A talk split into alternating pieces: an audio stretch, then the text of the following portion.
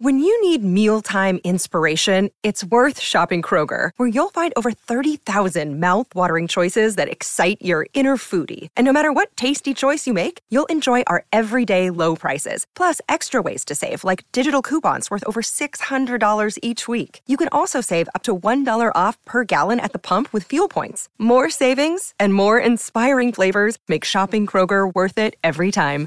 Kroger, fresh for everyone. Fuel restrictions apply. Fantastic open as always from Mario Ruiz. Thank you, Laker fans, for being a part of the show. We got a great show lined up. We'll go till eight o'clock tonight. So one hour of Lakers talk. Brian Windhorst coming up at seven thirty. Always look forward to chatting with him, and uh, we'll spend a lot of time talking about Lakers basketball. And I don't have to go too far to get things started here.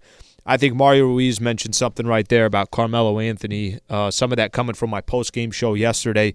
Let's just come out the gate and talk about Carmelo Anthony. A, want to give him praise for what he's done, and then B, also look at how sustainable this is going to be throughout the season. Are Lakers too dependent on Carmelo Anthony? Can he do this a couple months from now? So we're going to talk about all that. Uh, plus, we'll hit on Anthony Davis tonight, the starting lineup that the Lakers threw out there, and we'll look forward to the rest of the week that the Lakers have. Um, so appreciate you guys being a part of the show. Okay, Carmelo Anthony. Got to be honest, Laker fans. I did not think this dude was going to be this productive for the Lakers this quick in the season. And when I say that, let me kind of explain what I'm referring to. It's not just how fast of a start that he's got off to. I just didn't think he was going to be that big of a piece. Um, and I don't know if two months from now or three months now from now, as the season progresses, and teams and defenses kind of figure out, okay, well, we really got to pay attention to Carmelo Anthony. I don't know if it's going to continue at this pace, but let me just give you some stats of what Carmelo's done so far for the Lakers. So far, Melo is shooting a career high 50% from the field and 52.2% from three this season. He's averaging 16.7 points per game. That's the highest since his last Knicks season in 2016 2017. Okay. Um, I, I get it. I understand it that we're still very early in the season. When you're seven games in, if you're having an awful start, that's not going to tell the full story. And if you're having a, um, a, really quick start, you know, if you're a guy like Carmelo in his 19th season, maybe this doesn't just hold up. But I- am going to tell you why I-, I think there's some reasons that this isn't an outlier and why this could be something that we see a little bit more consistently from uh, this upcoming year for the Lakers. So, seven games in, three of the four games that the Lakers have won, Lakers are sitting at four and three right now. So, three of these four that they've won Carlo, Carmelo's been a, a huge factor in them. Not a hey, he's a role player, he's coming off the bench, and uh, you know, hopefully he has a good night here or there. No, he's been a key factor to each one of these games that the Lakers have won. Specifically, three of the four, he's right in the mix, either leading the Lakers in scoring or right there with LeBron and Anthony Davis and uh, and Russell Westbrook. Um, you know, one of the things I always thought, and Mychal Thompson and I spent some time on this yesterday in the pregame show. This was before he came out with another solid performance. By the way, last night he was five of eight from the three. The game on Friday night he was six of eight from the three. So he's 11 of 16 from the three point line over his last two games for the Lakers. But um, before that performance last night, so Mychal and I kicking back in the pregame show, and uh, I think Brad Turner was on too from the LA Times. Oh, I'm sorry, Dave McMenamin was on, uh, from ESPN, and we're having the conversation. You know, how sustainable is it, so forth and so forth. I- I've always said if he can be what Kyle Kuzma wasn't last year, I know people are going to sit back and say, do not make a comparison with Carmelo Anthony and Kyle Kuzma. But there was this vision Laker fans had, and I'm sure the you know the front office did as well. The vision was, can we get Car or can we get Kyle Kuzma to chip in 15 points a game? And can he hit his open threes? Can he be a true threat on the outside? And the answer was it could never happen on a consistent basis. Carmelo is, um, you know, obviously his career is established. He's a Hall of Famer. He's already accomplished so many different things. Hell, it was a week ago that he was passing Moses Malone, uh, and now he's number nine on the all-time scoring list. So we know his resume is he's a made man, as Travis likes to say on our show. Um, but with that being said, you know, you got to be realistic with his expectations. So if the guy was giving you 12 to 14 points a night, it's like, well, that's fantastic. That means Carmelo's getting great looks. That means there's so much attention going on Russell Westbrook and LeBron and Anthony Davis. That's kind of the role that he's had. I did not know that Carmelo Anthony was going to come out to start the season, have nights where he's shooting 9 of 12 from the field, have nights where he's shooting 60% from the field. And Carmelo not only looks like he's in fantastic shape, not only he looks like he's incredibly fresh, but he looks like he's in the perfect role at this stage of his career. That's the most important thing. The most important thing about Carmelo so far is it's not like he's forcing up shots. It's not like he's jacking up bad shots. It's not like every single time uh, the offense bring the balls up, brings the ball up the floor they got to throw it to Carmelo. The defense knows it's going to go to Carmelo. The best defender is sitting on Carmelo Anthony, and you end up playing a lot of isolation basketball and the ball doesn't move and all that other stuff. No, that's not the case with Carmelo Anthony. And why would it change as the year progresses? What do you think? Do you think defenses are going to have less focus and attention on LeBron? Probably not. Are they going to have less attention on Anthony Davis? Probably not. Um, are they going to pay less attention to Russell Westbrook getting to the basket, driving in the lane, pulling the ball off a rebound on one side and, and running 90 feet? No, they have to pay attention to these three players. When Carmelo gets the ball, he gets it in the perfect position to do what he does best put the ball in the hoop. You know, a couple times you see Carmelo out on the post. And whether those are set plays or they're not, Carmelo, the, the dude is old school basketball. Give me the ball. I got some of the best footwork in the NBA. I churn around 18 footer, 15 footer, whatever the case, baseline. That's my shot. It's a beautiful shot. It's unfortunately, it's not as valued in the NBA as it was 10 years ago. Carmelo, another time he gets the ball, is a double team hits a player, hits Anthony Davis, let's say, and then all of a sudden the ball starts swinging. It finds Carmelo. Carmelo's pulling up catch and shoot 22 footer.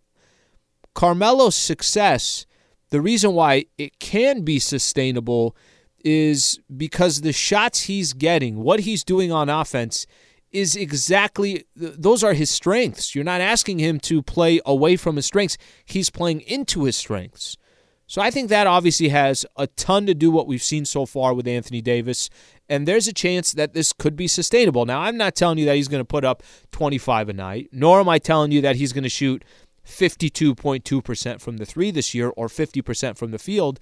But I don't think it's unheard of to see what Carmelo's done so far and say, is there a reason why he can't keep doing this at a, you know, let's say a percentage of, if, if he's 80% of the player a month from now, two months from now of what he is today, that's okay.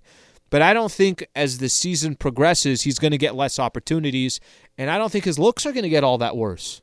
So We'll have to see how things progress, but I think it's obviously been an incredible start for Carmelo Anthony, number one. And number two, what he's done so far um, and, and, how much of a factor he's been is a shocker to me uh, this early in the season. It really has. Like, I, I don't know how else to put it. Um, you know, one conversation, somebody can make the case, well, the Lakers, they're too dependent on Carmelo right now. What if Carmelo starts going through a streak where he comes back to reality and he's, you know, shooting 35% from the three point line, or he's struggling from the field, or his legs are just getting tired because the season is, you know, weighing on itself. The Lakers have been, in a sense, depending on Carmelo Anthony to deliver. Whether they're depending on him or not, he's delivered, and three of these four wins, he's played really good. One of the fears could be well, what if things just are not going for Carmelo? Yeah, I use as an example. He had a bad shooting night against the uh, Oklahoma City Thunder. It's a couple nights ago, and Lakers blew that 26 point lead almost a week ago now. And when he had that, you know, poor shooting night, obviously Lakers struggled in the second half. They couldn't play a lick of defense, all this stuff. Um, will the Lakers have to be dependent on Carmelo on a night in, night out basis? I don't think they will be. I really don't. I think once the engine kind of gets going here, I don't think they're going to have to depend on him on a night in night out basis. But it's something to uh, to keep in mind here. Um, you know, another thing I thought was interesting uh, last night for the Lakers. So Lakers beat the Houston Rockets. By no means am I going to sit here and tell you it's unbelievable basketball and it's beautiful. Rockets have to be the worst team in the NBA. If the Houston Rockets are not the worst team in the NBA, uh, I don't know what to tell you, but they certainly they look like the worst team in the NBA. But let's put that to the side for a second. So one of the things that happened yesterday, last night, Dwight was out of the game. Um, so I don't know if that influenced what the starting lineup became last night, but the Lakers did something unique. What they did unique was we saw Anthony Davis play the five for the Lakers, LeBron play the four for the Lakers, Kent Bazemore, Avery Bradley, Russell Westbrook. So I've kind of made this argument that they have two big men for a reason. There's a reason why DeAndre and Dwight are there. They're going to take a sim- similar game plan to the JaVale McGee and the Dwight Howard championship run the Lakers had two seasons ago. Um, one of the things I don't like doing with the Lakers starting lineup is replacing defense with offense. So, what made last night unique for the Lakers, they didn't replace defense with offense. They didn't put Carmelo Anthony into the starting lineup with LeBron and with Anthony Davis, replace, you know, an offensive guy for a defensive player. No, no, no. DeAndre Jordan was out. Lakers got smaller, but they put Avery Bradley in the game, which is obviously a fantastic defender. A guy that's going to go out of his way to make sure that he's stopping guys on the defensive side. He values the defensive side. So there's a lot of things that come into play in this. I bring that up because if the Lakers' strategy moving forward, and again, I, I don't know if the Lakers did this specifically because Dwight Howard wasn't going to be available, so then they figured, okay, we'll go AD at the five, so DeAndre could come in as the backup center. Those are the only two bigs we have. Or if this is something that Frank Vogel is going to experiment with. Frank Vogel is going to say, okay, I want to do this, and I want to do it more often, and I also want to do it because I know that – with this Lakers team. Um, if I get AD playing more at the five, and I still have a defensive in there, uh, defensive player in there for Avery Bradley, as in he's the shooting guard now. Kent Bazemore moves up to the three. I can still have Carmelo come off the bench. I don't sacrifice my defense. Uh, in that starting rotation. And then by the time the game ends, I can pick and choose who I want to close the game based upon how those players are doing. I thought that was interesting last night. I really do. I don't want to take Carmelo. I want Carmelo Anthony to stay on the bench for the Lakers. I 100% would like to see Carmelo Anthony stay on the bench for the Lakers. And if you are going to put Anthony Davis in at the starting five, make sure you got a couple guys that can play defense. And I think they obviously do. When they had Kent Bazemore and they had uh, Avery Bradley, you have a couple smaller guys that can play defense, but the league is so fast, so quick, and you know size isn't the most important thing right now in the NBA that might actually be an interesting adjustment there. That might actually be one of those where um, you could see how that can work to the benefit for the Lakers, long term, short term, whatever the case is, and you still have those bigs there if you need them for a specific matchup or something along those lines. So, um, by the way, if you want to hit me on this, I read some of these tweets last night as well. If you want to hit me on Twitter, what you've thought of Carmelo Anthony so far, how fantastic he's been, your thoughts on last night's starting lineup if you think that that's something you want to see, you know, moving forward for the Lakers, uh, you can do that. Hit me at Allan Sliwa, at Allan Sliwa on Twitter. Um, okay. The main thing I really wanted to do here before we get to Brian Windhorst, I want to talk about Anthony Davis and if my expectations for him and probably Laker fans out there are just not realistic. We have a vision of what we want Anthony Davis to be and he might be telling us on a night in night out basis no this is who i am. And we're keep every single game trying to say yeah yeah we get that but we want you to be this player. So i'll explain what i'm talking about when we come back. Uh, appreciate you guys being a part of the show stay right here. This is lakers talk on 710 espn with everyone fighting for attention how can your business stand out and connect with customers? Easy. Get constant contact. Constant Contact's award winning marketing platform has helped millions of small businesses stand out, stay top of mind, and see big results fast. Constant Contact makes it easy to promote your business with powerful tools like email and SMS marketing, social media posting, and even events management. With Constant Contact, you'll reach new audiences, grow your customer list, and communicate more effectively to sell more, raise more, and fast track growth. Don't know much about marketing? No sweat. Constant Contact's writing assistance tools and automation features help you say the right thing at the right time every time. Plus, you can send with confidence, knowing your emails are actually reaching your customers thanks to Constant Contact's best in class 97% deliverability rate. Tackle any challenge with Constant Contact's expert live customer support. Plus, everything's backed by their 30 day money back guarantee. So get going and start growing your business today with a free trial at constantcontact.com. Just go to constantcontact.com right now. Constant Contact, helping the small stand tall. ConstantContact.com. All right, welcome back to uh, Lakers Talk. Appreciate you guys being a part of the show. So there we go. We got the show started. Already spent some time talking about how fantastic Carmelo Anthony has been for the Lakers the starting lineup last night? Is that something that we're going to see over time? Is this what the Lakers are going to do? Anthony Davis is just going to start becoming the uh, starting five for the Lakers, which is something that Mychal has been pushing for for a while. I've been more under the no, you have DeAndre and Dwight. It's okay. You're gonna he's gonna play a ton of five. Um, the Lakers will use him when they need him at that five.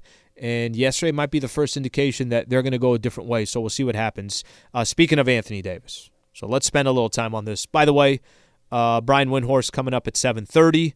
Um, we still got a lot of stuff that we want to get into, and you know we'll spend some time uh, continuing to uh, go over the top Laker stories uh, so far. So AD, Anthony Davis, these last couple of nights. Um, you know, I mentioned this as I was kind of teasing this segment coming up. Maybe my expectations have to change on Anthony Davis because let, let me let me very easily explain to you what my expectations are on Anthony Davis. And I think a lot of other Laker fans feel the same way. And maybe these expectations, maybe I have to adjust them. Maybe they're not realistic. But this is how I view Anthony Davis. He's one of the best two way players in the NBA, and there's no question about it. Mychal and I yesterday were talking about different centers around the league. And we were spending time on okay, Embiid is the best center in the NBA. Then the question is Jokic or Anthony Davis? Who would be if if AD started soon suiting up at the center position on a night in night out basis? Um, who would you rather have on your team? Who's the better center, Jokic, the reigning MVP, or Anthony Davis? And I, I know what we're what we're debating here. We're debating what do you value more, Jokic is arguably the best, not just the best passing big man in the NBA, one of the best passers in the NBA, period. Uh, he can also, he's very creative getting to the basket. Um, he's a fantastic scorer. He really can control your entire offense. And Denver's got a young team and, and they're playing good basketball. Okay. They'll be a lot better too when Jamal Murray comes back. Well, Anthony Davis can not only drop 30 any given night, but then he could go on the other end and he can control a game on the defensive side, something that Jokic can't do. So Jokic uh, is elite passer, can really control an entire offense. He can facilitate, he can pass, he can do the whole thing. Uh, Anthony Davis, the way he stands out is he's the best defender on the other side almost every single night, um, you know, on a night in, night out basis. So my expectations for Anthony Davis has been very simple. He's got to be a top five player in the NBA. How is he not? You know what? Can he even get even higher up than five? Can he be top three in the NBA? Why wouldn't he be able to? He's 28 years old. He's a freak of freaking nature. He can hit an 18 footer, a 22 footer. He's got some of the best footwork down low. Uh, he can rebound the ball. And like I mentioned on the defensive side, he can change the scope of a game any given night. Do you know how many free throws Anthony Davis has taken in the last two games for the Lakers? AD has taken two free throws in the last two games for the Lakers. I think I have gone out of my way to hype up Anthony Davis. I think I've gone out of my way to put Anthony Davis in this pedestal in the NBA where he should be a part of the MVP conversation, and that at least this year, it's impossible that we don't get through the season or we're three months in and we're not saying Anthony Davis is one of the few names um, that you have to mention for most valuable players in the NBA. I think I should stop doing that. I really do. And, and I, I say that because there's no question that AD is a top 10 player in the NBA. The question I think coming in this season was can he be a top five player? Can he be a top three player? Can we make sure that when you're mentioning maybe Luka or Kevin Durant or Steph Curry or LeBron James as the most valuable players in the league, Giannis Antetokounmpo, that AD has to be in that conversation. So far this season, I have not got any indication that he's going to be that player. And that's what I mean by I need to adjust the way I look at AD. Um, that's what I'm referring to when I say that. Uh, AD is fantastic. He really is. He's an unbelievable player, and he's on a short list of one of the best players in the NBA. But he's not in that elite elite list that we keep trying to push him in, and um, you know he just doesn't do it on a consistent basis to be there. I I, I am I do not understand how, and I really really say this, a man of that skill set, and maybe this is part of the um, a player who knows that there's an 82 game grind in front of him. I'm not going to be throwing out my best stuff in October, November, and December. Maybe it's a strategy. Maybe the strategy is who cares if I could go out there and try to win MVP? Who cares if, um, you know, going out here and trying to prove that I'm a top three, top four player in the league? Maybe it's strategically the best interest for this Lakers team is for Anthony Davis to be smart, not to bang down low, uh, to maybe hang out more towards the perimeter. And because there's other guys that are helping now, like Russell Westbrook and Carmelo Anthony and LeBron James, it doesn't all have to be on Anthony Davis's back. Maybe there's an argument to be made for that. But Laker fans, I have a very, very difficult time trying to understand how Anthony Davis um, does not take complete advantage of his skill set down low and get to the free throw line. Get to the free throw line. Live at the free throw line. Take 10, 12 free throw attempts a night. He has two free throw attempts in the last two games. So that's something that has personally, for me, really, really stood out. And I think it does tell somewhat of a story of how aggressive he is uh, or that lack of aggressiveness that I think he needs to show on a night in, night out basis. And I don't have an answer for it. I genuinely do not have an answer for it. I can just, you know, kind of sit here and say that what I've seen so far from Anthony Davis this season um, my hopes of this guy's going to be in the conversation for top three, top five player in the NBA. Those uh, I, I I don't have those thoughts anymore because I don't think he's going to live up to that expectation. I think he is coming in on a night in night out basis. Wants to make sure, obviously, he's there for the 82 game grind. Wants to be healthy for the most important time of the season, which is going to be down the road. And he does not have this presence of he, statistically, if you just look at his stats, you're going to say he's having a good season. But there are a lot of these games you just don't feel that MVP dominant presence, the way you feel LeBron or you feel KD or you feel Giannis or you feel Steph Curry. You just don't feel it. So uh, I'm going to taper some of my expectations when it comes to AD the rest of the way because I think I need to. I think it's uh, I think it's smart to do so. Um, all right, a uh, quick shout out here, and we greatly appreciate Valvoline Instant Oil Change being a partner of Lakers Talk. Uh, it's very simple here, Laker fans. Um, whether you need an oil change, a tire rotations, transmission care, and more, just pull up, drive in, drive out in about 15 minutes. Visit SoCalOilChange.com for location and game winning coupons off your next Valvoline Instant Oil Change. So we appreciate their partnership. Um, okay, one other thing that I want to do here. By the way, if I'm rambling and you guys want to be uh, a part of the show in any uh, manner here, hit me up on Twitter. I could read some of these tweets. If I don't get to some of these tweets, I could read them in the pregame show tomorrow or when I'm doing the show with Travis Rogers. We start our show tomorrow morning at 9:55.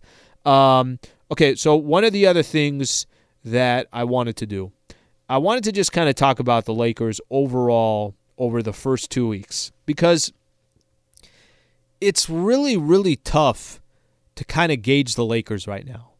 How do you gauge a Lakers team that has, um, I think it's sometimes you could say, hey, they're playing, playing really good basketball.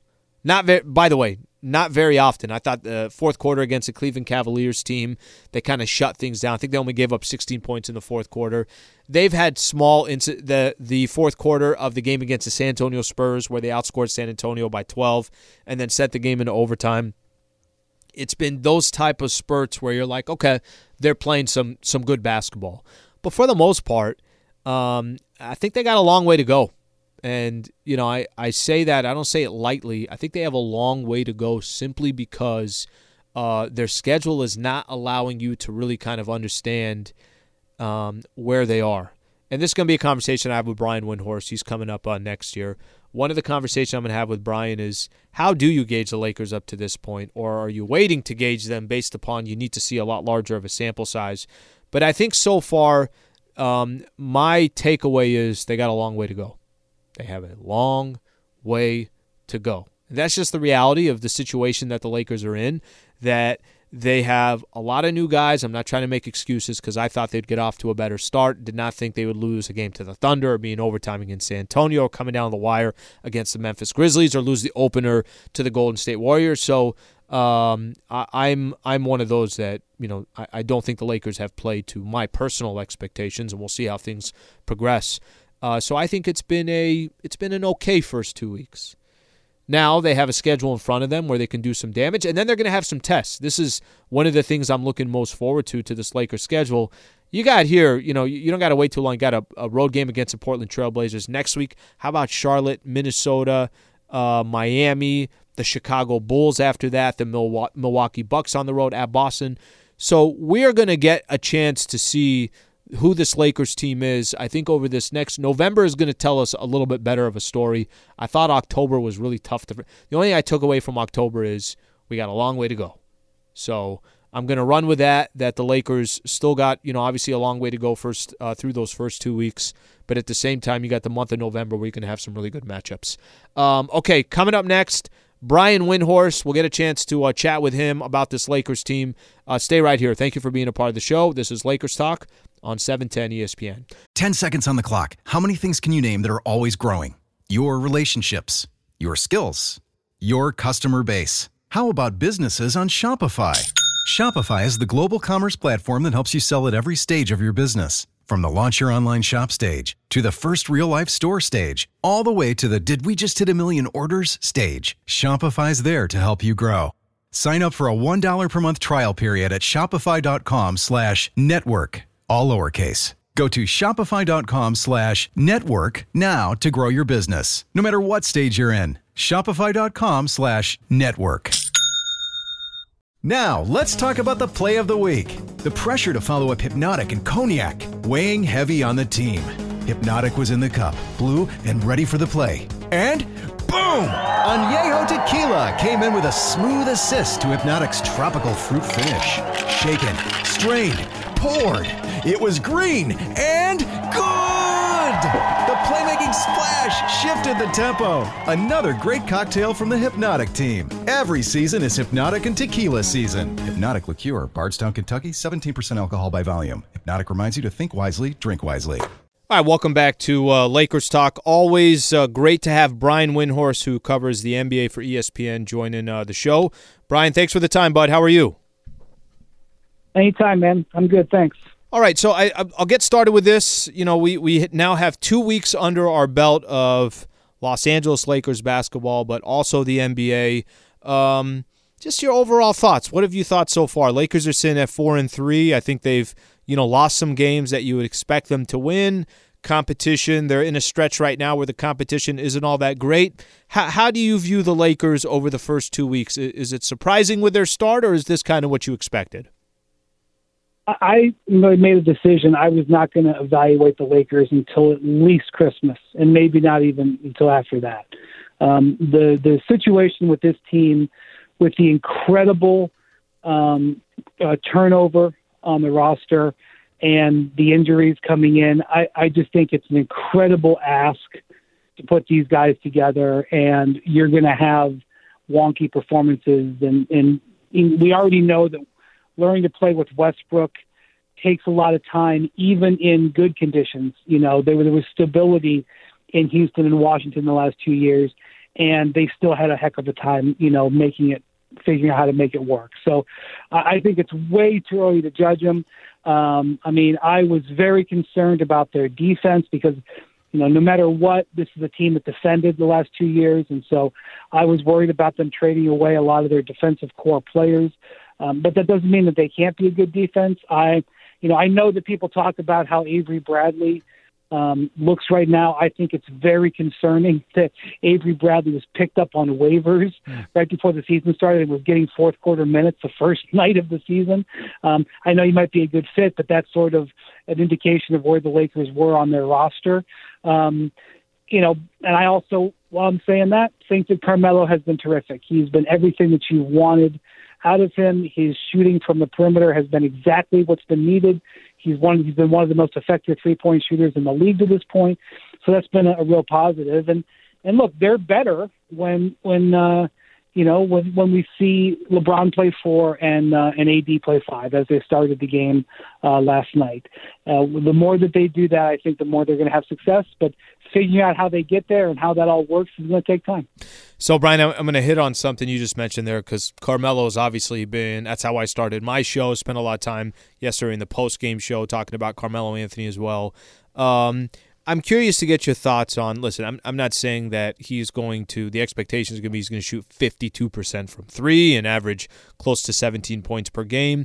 But I guess the how sustainable is it? Do you think what Carmelo has done so far through the first seven games and really three of the the four Laker wins, he's been fantastic. So he's obviously played a big part in these Laker W's.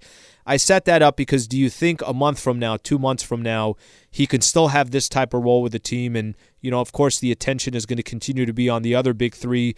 Is this something that you think is sustainable?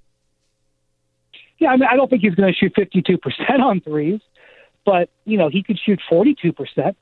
Um, and if you're a, a player, you know, playing a role, shooting over 40% on three, playing alongside LeBron and AD, you're going to be loved. I mean, you know, that's that's the exactly the type of player that they need. And you know, the thing about Melo is, um, you know that he's proven he can handle tough situations. He's a clutch player. He's you know, he's a guy that when he was playing in his career was had a little variance in the way he played because of the style of play that he had. But if he sticks to this style and becomes a spot up shooter, I mean, he is an excellent. He's one of the greatest scorers of all time. So I think as long as he's comfortable continuing to do that, I think he'll succeed in that role. I would not look at him and say, "Boy, that's going to be a a leader of the roster. That's going to be a you know a savior or whatever." I think that's a mistake. I think you look at him as you look at any veteran role player. Can he help us get victories? Can he help you win uh, a playoff game or two? I think he can. So I think it was a good signing, and I think uh, he's uh, had a good couple of weeks. He'll, he'll have a bad couple of weeks at some point, but uh, I think he's exactly the type of player um, that the Lakers needed when they when they made that trade, and and I think that he's um, probably going to be a guy who you don't have to worry a whole lot about with all kinds of other stuff you got to do with. I think Melo's probably going to be there and be and be reasonably steady.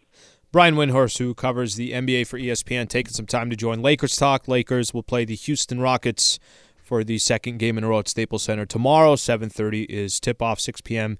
pregame show with myself and Mychal Thompson will start.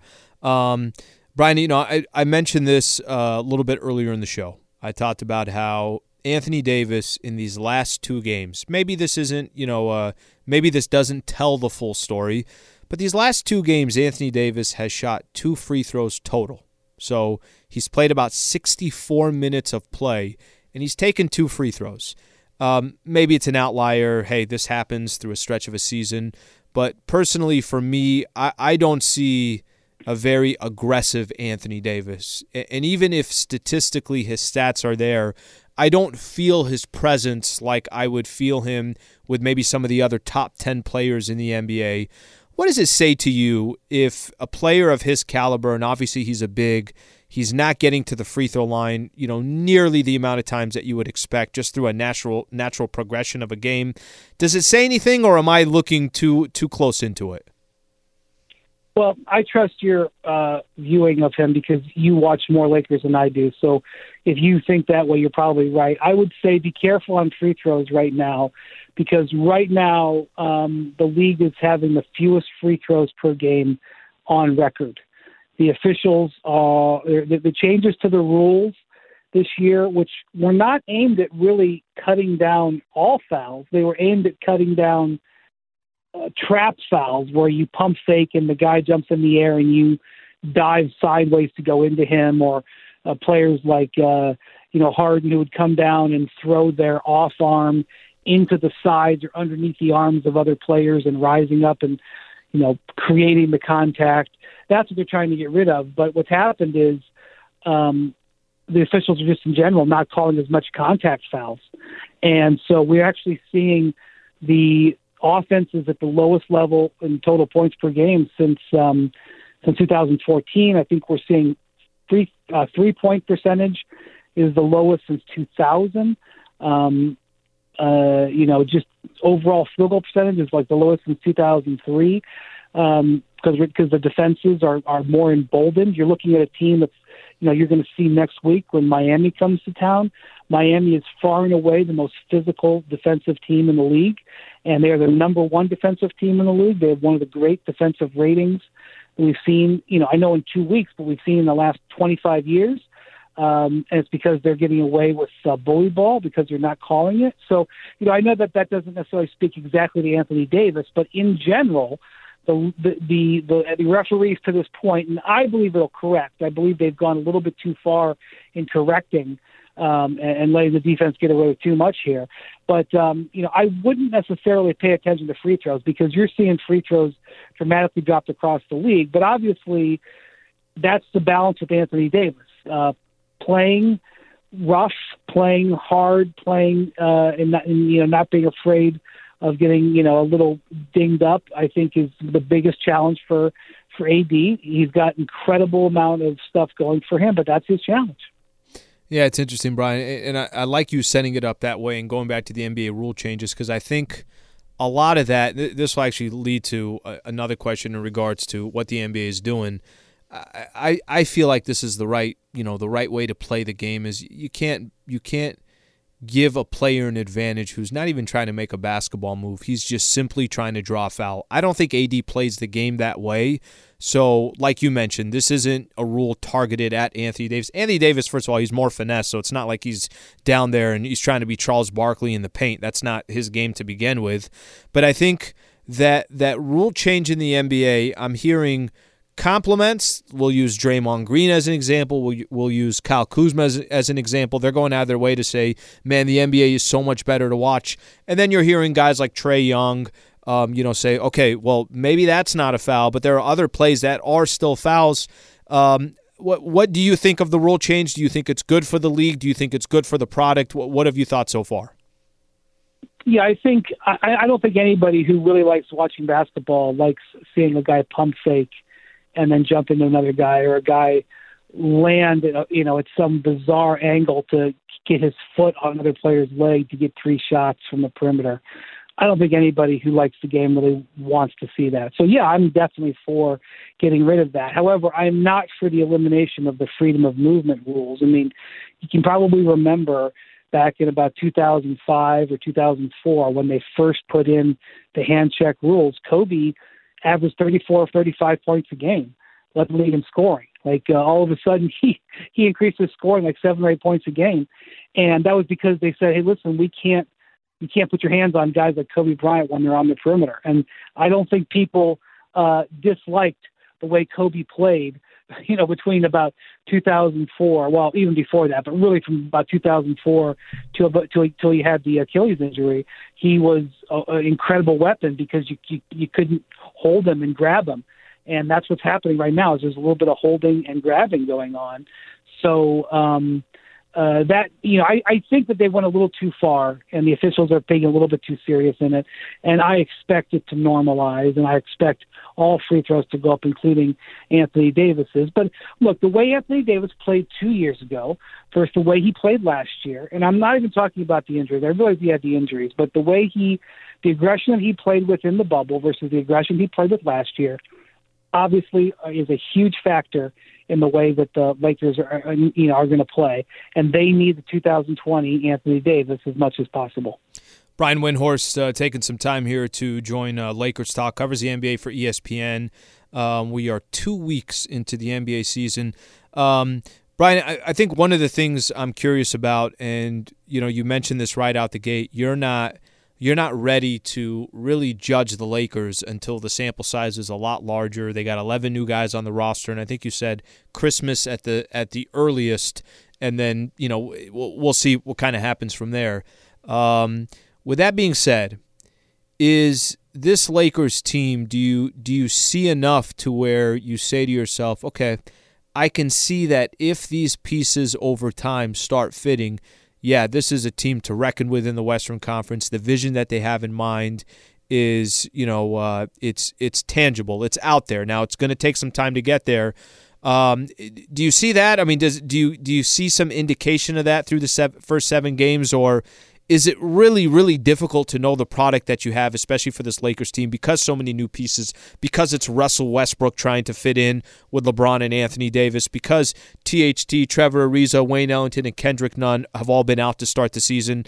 Is it difficult to kind of gauge what this thing could look like when the when the dust settles?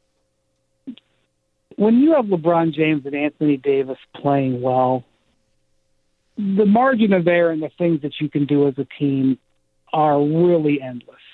And so, in a vacuum, do I like what the Lakers did? Not really, because I watched for 15 years all of the teams that LeBron was on try to figure out ways to stretch the floor and get complementary ball handlers and let him be the dominant ball handler. I watched the Lakers win a um, a championship with LeBron as point guard. So the idea that you would not have LeBron be point guard, the idea that you would trade away defensive players who stretch the floor and not re-sign them, um, you know, the way uh, you, you let a championship team sort of just go by the wayside, I didn't love that. Um, to get a guy who is the antithesis of the type of players that LeBron has thrived around in his career, I wasn't thrilled with it. But how can I sit here and tell you that Anthony Davis and LeBron James playing at a high level when healthy isn't the formula to to make all things possible.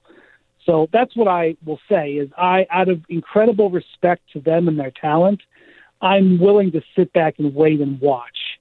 Um, and say I believe in them. And I and I and I wasn't sure I believed in them, but the way they played in 2020 and the way they played last year when they were healthy, in my mind, gives them an incredible amount of of credit and rope. And guess who else feels that way?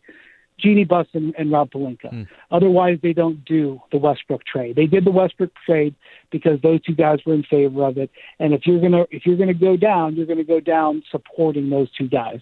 So that's where I'm at with that. I'm interested to watch and see how it works, and uh, and I will I respect them enough to let them let them try. Brian, uh, final one for you, and again, I appreciate the time.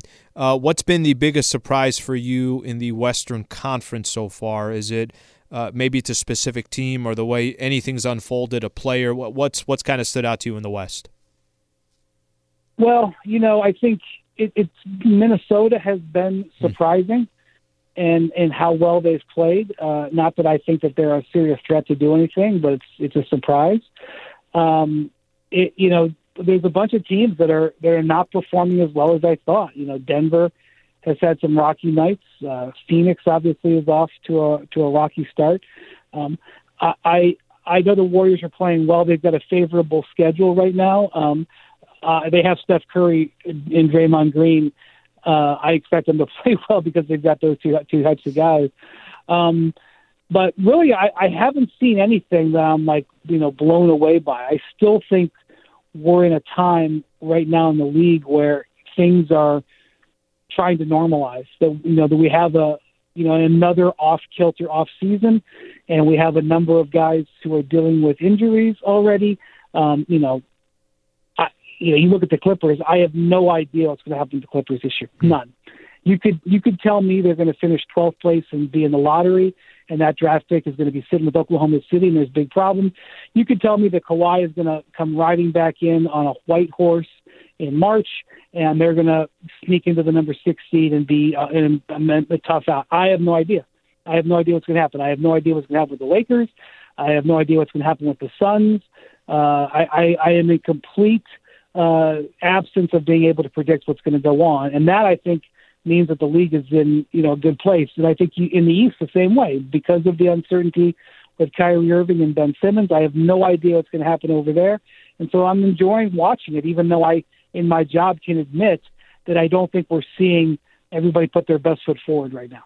Brian, uh, fantastic stuff as always. Thank you for taking the time. Always appreciate your insight. All right. Thank you, Allan. Have a good week. All right, buddy. You too. That is uh, Brian Windhorst, covers the NBA for ESPN. Fantastic stuff for him. I want to follow up on a couple things that he said. First of all, the new NBA rules is it affecting Anthony Davis? Maybe I'm being too tough on AD. Uh, plus the upcoming schedule, why the Lakers really need to handle this week in front of them. They got three games this week and a couple Laker injury updates as well. Stay right here. Appreciate you guys tuning in. This is Lakers Talk on 710 ESPN.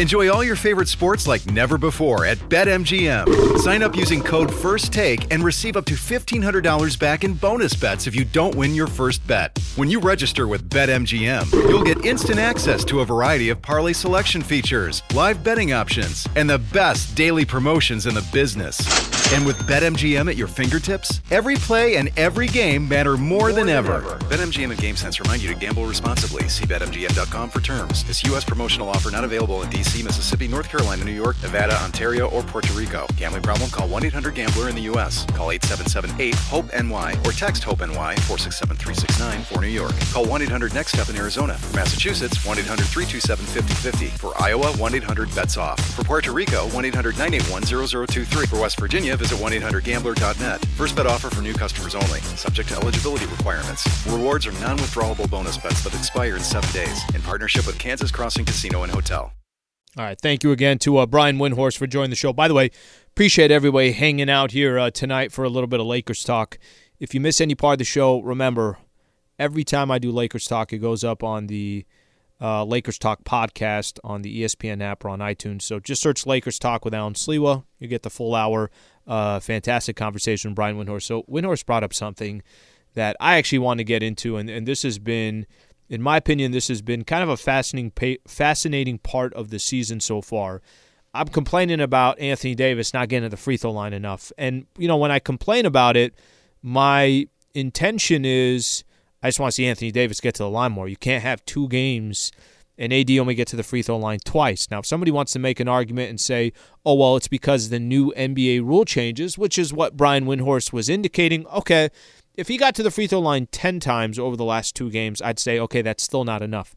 He's been to the free throw line one trip, took two free throws. That's it. So the NBA, the, the new rule changes, some people love them, some people hate them. I will tell you as a consumer, somebody who's a fan of the game, if there's one thing I hated most over these last couple of years, and just, you know, something I don't like about the NBA, too soft. Every freaking possession, you got to blow a whistle. You're rewarding guys like James Harden who are not even trying to make a bucket, not even trying to uh, make a basketball play. They're just trying to draw a foul. Well, that's changing in the NBA. And usually, anytime there's going to be a change in any sport, it's drastic in the beginning. Everybody starts saying, man, this thing is incredibly drastic. And then they find a middle ground here. It's not going to be what it is right now, and it's also not going to be what it was before. They'll find a middle ground. So you'll still get foul calls. If you draw enough contact, um, I, I think it's not going to be 90s basketball, 1990s basketball, where they just don't call any fouls. I don't think that's going to be the case. But it is kind of funny how some people love it and some people hate it. Draymond Green of the Golden State Warriors. He said, Can I also say how satisfying it's been to watch the game of basketball with all these BS calls? I'm sorry, I'm not supposed to curse in interviews, right? Can I say how satisfying it is to watch the game without all these terrible calls? Guys cheating the game and grabbing guys and getting the foul. I've been really enjoying watching basketball this year. And then former Laker Kyle Kuzma sent out a tweet over the weekend. The new rule changes to the sport are the best thing the league has done in recent history. Watching the game is much different. Okay, if players feel that way, imagine how the consumer feels. Imagine how the consumer feels. Um, you know, this is uh, this is a uh, a critical part of the game that has been cheated. That's the right way that Draymond put it. And the only thing that I, I don't like about the rule changes is why it took so long. How come it took this many years? If you're the NBA and you want to know how to improve your product, listen to your fans. Your fans every single night on Twitter are telling you what they like and what they don't like. Every single the play-in tournament, they liked it. Keep it. Very simple. Um, the three minute reviews, they don't like it. Find a solution for that. Make it quicker. Stop trying to make it perfect. Let the electronics take care of what needs to be taken care of, or stop doing replays until two minutes left in the game. Listen to your consumers. Listen to them. It's the same thing if you're running a restaurant. It, people will tell you what item of food they don't like because the less they order that item, the more indication it is you should probably take that menu off the item, and the one flying off the shelves, you should spend more of your resources towards. So I bring that up only because the good coming from these NBA rule changes is um, it's fantastic for the game. It makes it more enjoyable. I kind of like a little rough style of basketball. I think that's a good thing. The bad is you waited so freaking long to make it happen, but at least they got that part right. By the way, quick uh, quick little shout out here to Valvoline Instant Oil Change. We appreciate their partnership here on uh, on Lakers Talk. Whatever it is you need, whatever, oil changes, tire rotations, transmission care, and more. Pull up, drive in, and drive out in about 15 minutes. Visit SoCalOilChange.com for location and game winning coupons off your next Valvoline Instant Oil Change. So thank you to their partnership. Um, okay, as we're coming to a close of the show here, got a couple things I need to uh, get into before uh, we get out of the show. Quick little update here on some Laker injury updates. Uh, Coach spoke earlier today. He mentioned that uh, Talen Horton-Tucker the stitches had the stitches removed, um, and he is hopeful that he can start shooting tomorrow. So he had stitches removed from his uh, right hand. I actually see him. You know, when I'm doing the pregame show, Mychal and I get a chance to watch the guys warm up, and uh, THT is out there. He's just using his left hand. So just THT is, you know, obviously trying to do as best as he can with the injury that he has. So there's one update there. Another update that we got earlier today as well was on Wayne Ellington. Um, so Wayne Ellington looks like he is going to. I'm going to read this actually off the uh, Lakers Twitter. Um, Wayne Ellington looks like he's going to spend time in the uh, in the G League, and he will be there to kind of, I guess you could say, start rehabbing or whatever the case is. Um, the Lakers had put this out a little bit earlier. The Los Angeles Lakers have assigned guard Wayne Ellington to the South Bay Lakers for practice today on rehab assignment. Ellington will practice with South South Bay today, so that was earlier today, and then he will be recalled to the, to Los Angeles immediately after practice. So we're, put it this way: we're getting closer to Wayne Ellington coming back, so that's obviously good news for the Lakers. Uh, last thing I want to mention: the upcoming schedule for the Lakers. Laker fans, we have a favorable schedule. So the Lakers need to take advantage of this favorable schedule specifically this week. The Houston Rockets the Oklahoma City Thunder, and at Portland. Robert Half research indicates 9 out of 10 hiring managers are having difficulty hiring. If you have open roles, chances are you're feeling this too. That's why you need Robert Half. Our specialized recruiting professionals engage with our proprietary AI to connect businesses of all sizes with highly skilled talent in finance and accounting, technology, marketing and creative, legal, and administrative and customer support. At Robert Half, we know talent. Visit RobertHalf.com today.